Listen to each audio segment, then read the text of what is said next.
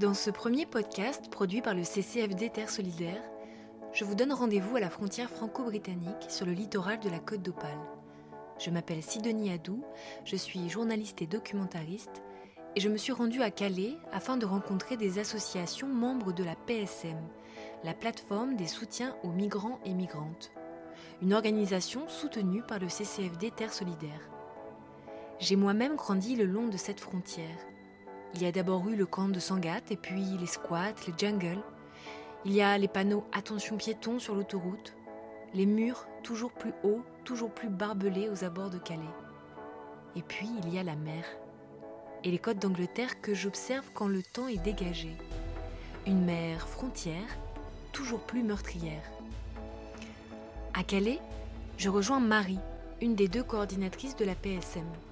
Marie me donne rendez-vous à l'accueil de jour du Secours catholique, une des 30 associations que soutient la PSM. Grâce à Marie, je rencontre aussi Sandra, stagiaire au sein de l'association Human Rights Observers, HRO. Vous l'entendrez au volant de sa voiture lors d'une marotte de l'association. Je l'accompagne toute une matinée dans son travail d'observation et de documentation des opérations de démantèlement des lieux de vie. Vous entendrez également la voix chantante d'un jeune homme pourtant fatigué. Mohamed a une trentaine d'années, il est afghan. Je le rencontre deux matins d'affilée aux abords de son lieu de vie. Il venait de passer la nuit à essayer de se glisser dans un camion, en vain.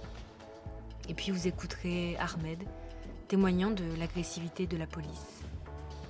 Je pars ensuite avec Marie jusqu'à Herzl, à 50 km de là, où elle me conduit chez Sylvie, Léa et les familles qu'elles accueillent au sein de la belle et chaleureuse maison Sésame. On dénonce, mais bon, il y a beaucoup de vent en Dunkerque et les paroles s'envolent. Mais tout d'abord, partons de l'accueil de jour où je partage la préparation de l'allée vert avec trois bénévoles, Anna, Emmanuel et Nathalie. Dans la cuisine, assise devant son ordinateur, je trouve Juliette, coordinatrice de ce lieu de répit physique pour les exilés à Calais. Euh, alors oui, ça, c'est assez éteint Oui, très bien. Tiens, alors tu vas, verser, tu vas verser dedans. Et puis, comment on fait au fur et à mesure, on met le proximité. Alors qu'est-ce que vous êtes en train de faire là ce matin? Euh, là, on est en train de préparer l'allée vert, euh, c'est-à-dire euh, à une petite équipe qui va dans les lieux de vie euh, des migrants et on apporte du thé et du café et surtout de la présence humaine. Ah, ça s'appelle un échange fraternel. Bon, le thé et le café, ça aide parce que ça nous donne un moyen d'amorcer la conversation. Et euh, ils sont très demandeurs. En ce moment, il fait froid. Souvent, c'est humide. Bon, là, on a de la chance aujourd'hui.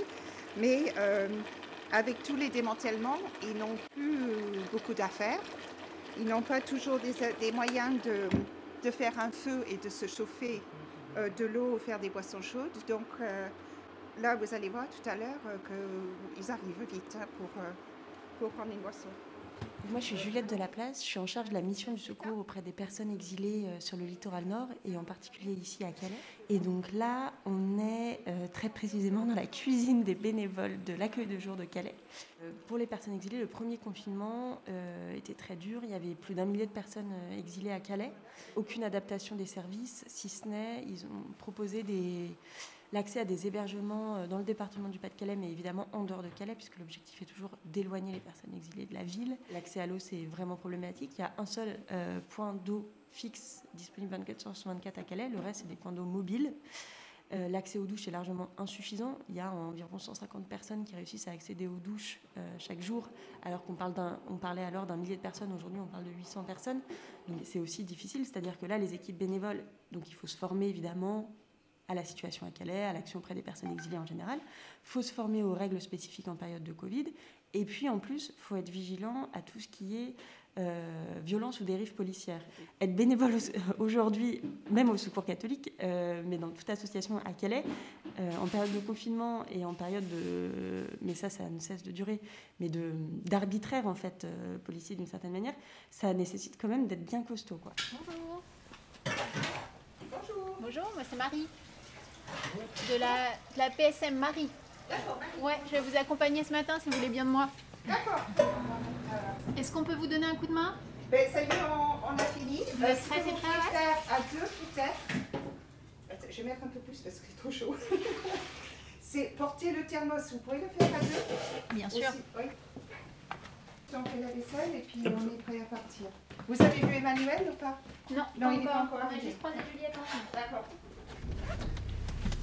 Non, je ne suis pas sur la réserve. hein. J'ai encore un. Ça va. Mais à Ah mon oui, avis, ça marche parce que euh, sinon il n'indiquerait pas ça. oui d'accord. Donc on fait l'aller, on prend le retour. À mon avis, parce qu'on va pas très loin. hein. On si on fait 20 km, c'est beaucoup. Oui. Ce qu'il y a, c'est euh, si on fait sur l'allée, on peut passer par la zone des dunes. On va montrer aux Ah, euh, ce qu'il y avait avant et ce qui, ce qui reste. Alors je vais à gauche. Donc non, on va aller prendre Nathalie d'abord parce qu'elle nous attend. Donc à droite. Ça fait longtemps que vous êtes bénévole au Secours catholique Bah, écoutez, il y avait 10 ans en arrière, Ah ouais. 2006. Ah oui, d'accord. Et puis là, bah, je suis revenue un peu. Je suis partie de la Belle Étoile, je suis partie de Salam, j'ai fait partie de l'Auberge des Migrants. Ah, vous avez fait plusieurs, euh, plusieurs associations. Oui, toujours pour les migrants. Et là, ben, je suis présente tous les jours. Qu'est-ce qui vous a euh, donné envie au départ, il y a 10 ans, de vous engager? Écoutez, de leur donner du réconfort, euh, leur faire un petit peu de bien. maison autour. parce qu'ils ont besoin quand même qu'on leur parle. euh, ils sont ici, ils sont. Puis voilà. quoi. Euh, ah non, non, non. non. Oui. Mais j'ai eu des soucis quand même. Avec Ah ah. Par rapport à. J'avais été chercher des Western et puis héberger des gens. Ah oui. Je Ah me oui, suis d'accord. retrouvée en Dans prison. l'aide. Oh, ouais, j'ai ah pris deux enfermes. Et vous les avez fait Oui, j'ai fait 18 mois.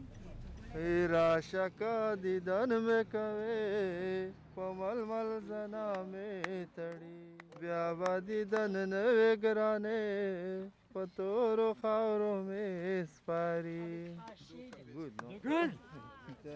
So where were you last night? Last night in try to go London. You tried to go to London by by lorry, by Yeah, police hit me here. Look. police hit you there? Yeah. Boom. Here, give. I want tea. Yes, my friend. See. Look Ça here, va? this Ok. place. Yeah. Emmanuel, tu peux expliquer ce qu'on a vu là? Euh, donc ce qu'il dit, c'est qu'il a été tabassé euh, hier soir par la, par la police. Et normalement, la police avant était plus calme, était, et maintenant ils deviennent tellement agressifs. Et il a été tapé à la lèvre, sur le côté, et il a été. By, by lorry, by Yeah, police hit me here. Look. police hit you there? Yeah. Boom. Here, give. I want tea. Yes, my Policiers, friend. si jamais nous-? Ils font des difficultés. Voilà, tout ça c'est interdit. Tout ce qui est en noir. Donc c'est le. Hello, bonjour. Tout ce qui est au centre de Calais là. Mais je ne sais pas trop pourquoi ils ont visé ce- ce- cet endroit-là.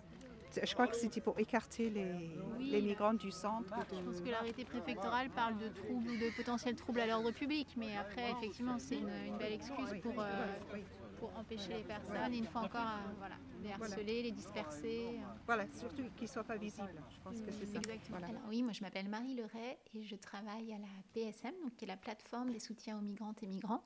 Et euh, ben, moi j'y suis alors coordinatrice, plus particulièrement sur les actions d'organisation collective et euh, de sensibilisation. La PSM, c'est euh, c'est une association qui a été créée en 2011. Euh, c'est quelque chose d'assez, euh, dirais, extraordinaire. En tout cas, je ne connais pas beaucoup de structures équivalentes puisque Là, c'est vraiment des associations, un ensemble d'associations qui se disent qu'elles ont besoin de se, donner, de se doter d'une structure qui va les aider à bien partager l'information et pourquoi pas à se coordonner pour pouvoir agir ensemble sur une situation alors à la fois qui est commune, mais en sachant que ces associations, elles agissent sur des territoires très différents. Euh, La PSM, on n'est pas directement sur le terrain, on est vraiment en soutien aux associations qui, elles, agissent sur le terrain.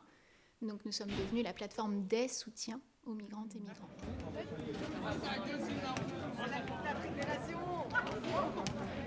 Alors si c'est le lieu principal, en général, c'est décoré, on fait les fêtes de Noël, on fait tous les, repas avec eux, etc. Mais maintenant, ces salles de séjour, ils peuvent recharger leur, leur batterie. Ce qu'on fait également énormément, c'est que en non-confinement, comme les autres années, on fait énormément de jeux, il y a un atelier de dessin. Là, dans le coin, il y a un atelier où on peut se coiffer. Tout ça a disparu à cause du confinement.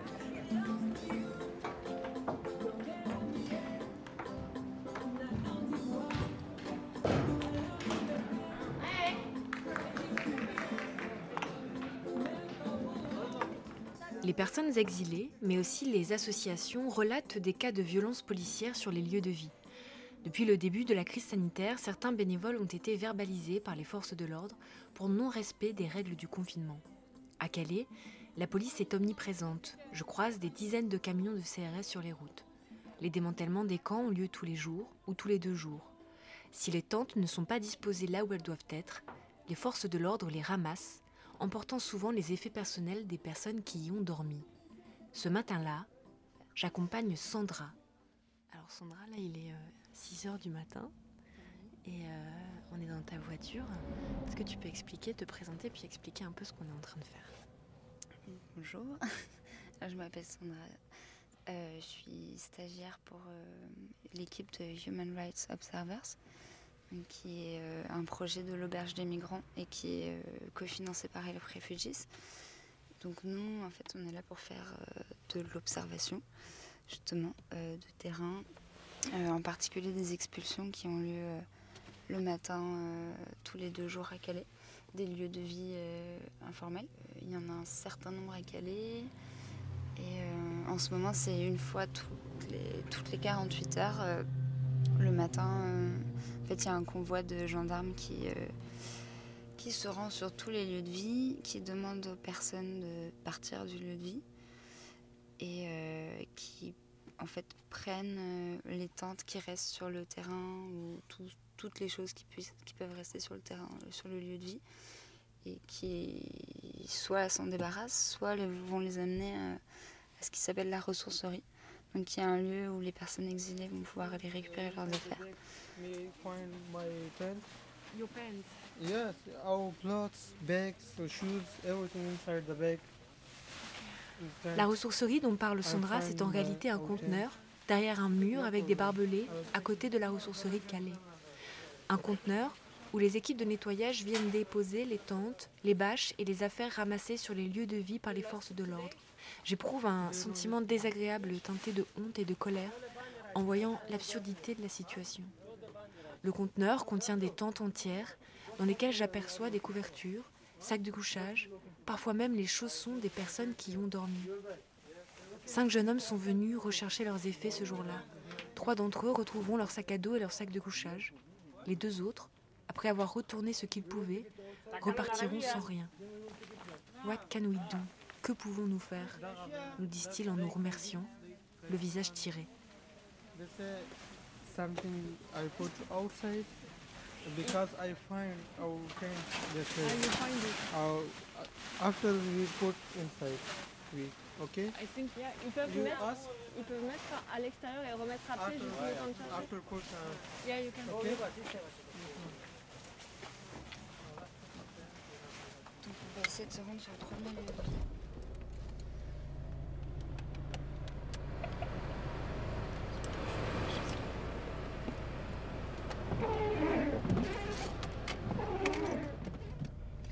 Et euh, vous connaissent maintenant Vous êtes identifiées Euh, oui. Alors moi moins que les autres peut-être parce que je suis là que depuis trois semaines. Euh, mais en tout cas nos équipes oui. Enfin, En fait ça dépend un peu des lieux de vie. Il y a des lieux de vie où ils nous connaissent très bien. Donc, comme celui le deuxième où on va aller. En fait c'est une communauté très organisée. Ils, ont, ils élisent des, des chefs qu'ils appellent des administrateurs.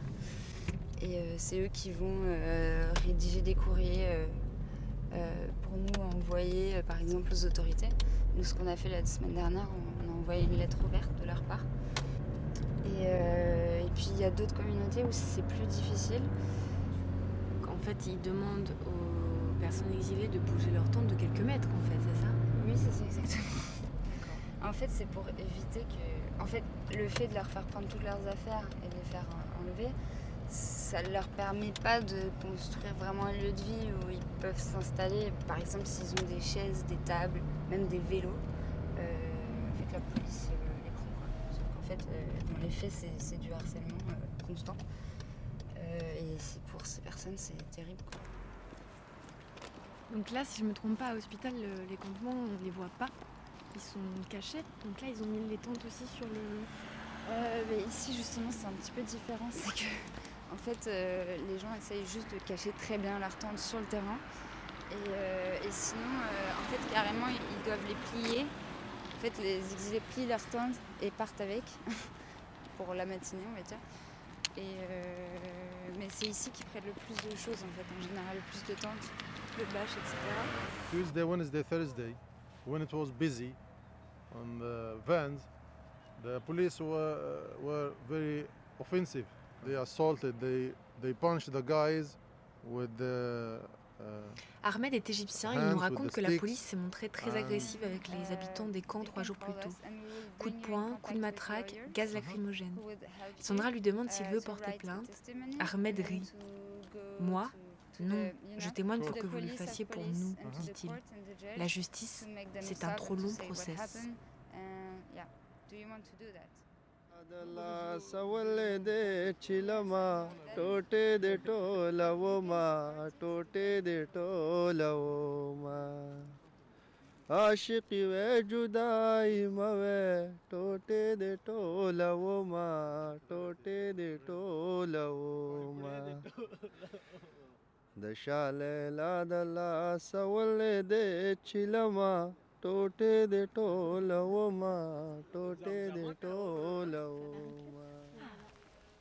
Donc là, on arrive où, Marie?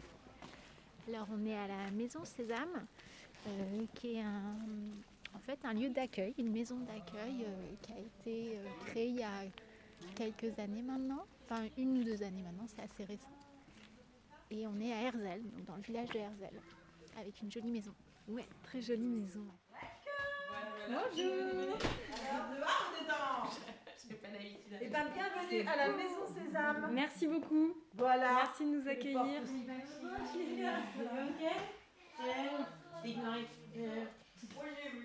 Welcome Et après, on a un petit salon euh, qui est plus du coup pour les familles et pour les gens, qui est plus. Euh... Hello Ibrahim. Hello. Hello. You okay? Euh, je m'appelle Léa. je travaille du coup ici. Je suis coordinatrice du projet mhm.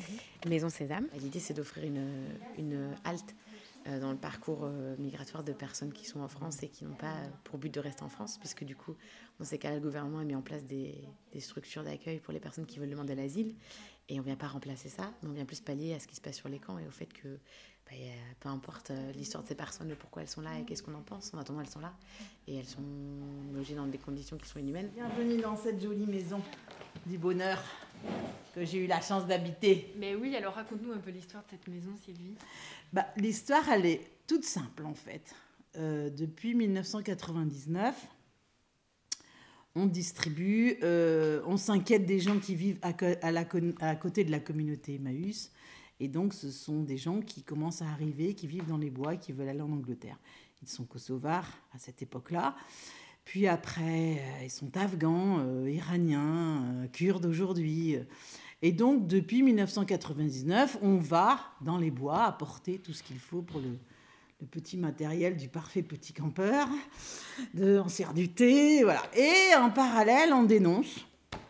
Mais bon, il y a beaucoup de vent à Dunkerque et les paroles s'envolent. Quelque temps après, maman est partie en maison de retraite. Voilà, cette maison que j'ai habitée, petite, où j'ai été extrêmement heureuse. J'ai jamais eu faim, j'ai jamais eu froid, j'ai reçu beaucoup d'amour. Enfin, on s'est dit, bah, elle est à vendre, qu'est-ce qu'on fait, quoi?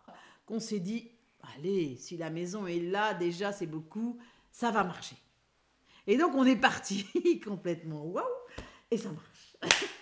Alors, c'est pas simple du tout. Alors, ce qui m'impressionne, moi, avec toute cette expérience de, de, de, rencontre dans les jungles que j'ai eue depuis très longtemps, c'est que ça n'a rien à voir. Parce que ici, les gens, on partage tout. Et du coup, on rentre dans leur intimité. Chose qu'on fait pas du tout quand on va distribuer, qu'on s'en va, qu'on. Voilà.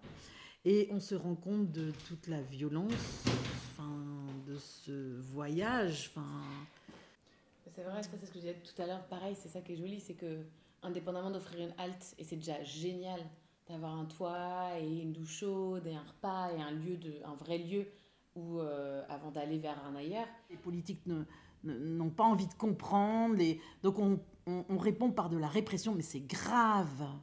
C'est terrible ce qu'on vit ici en, en, automne, en hiver.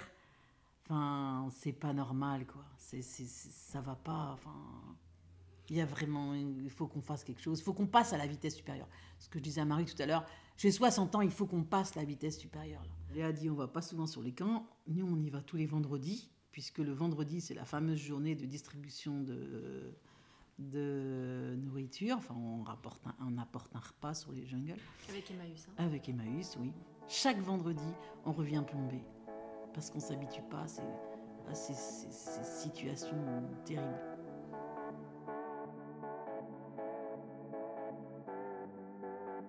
Cette émission a été réalisée par le CCFD Terre Solidaire avec la plateforme des soutiens aux migrants et migrantes, la PSM. Le CCFD Terre Solidaire soutient la PSM depuis sa création en 2011. Une association qui réunit aujourd'hui plus de 30 organisations engagées auprès des personnes migrantes sur toute la frontière franco-britannique. Son travail de coordination, de formation et de sensibilisation permet aujourd'hui aux associations d'agir de concert. Elle mène un plaidoyer fort pour défendre les droits les plus fondamentaux des personnes migrantes. Un grand merci à Marie, sa coordinatrice, c'est elle qui nous a permis d'aller à la rencontre de toutes ces associations et personnes bénévoles qui font la force de la plateforme.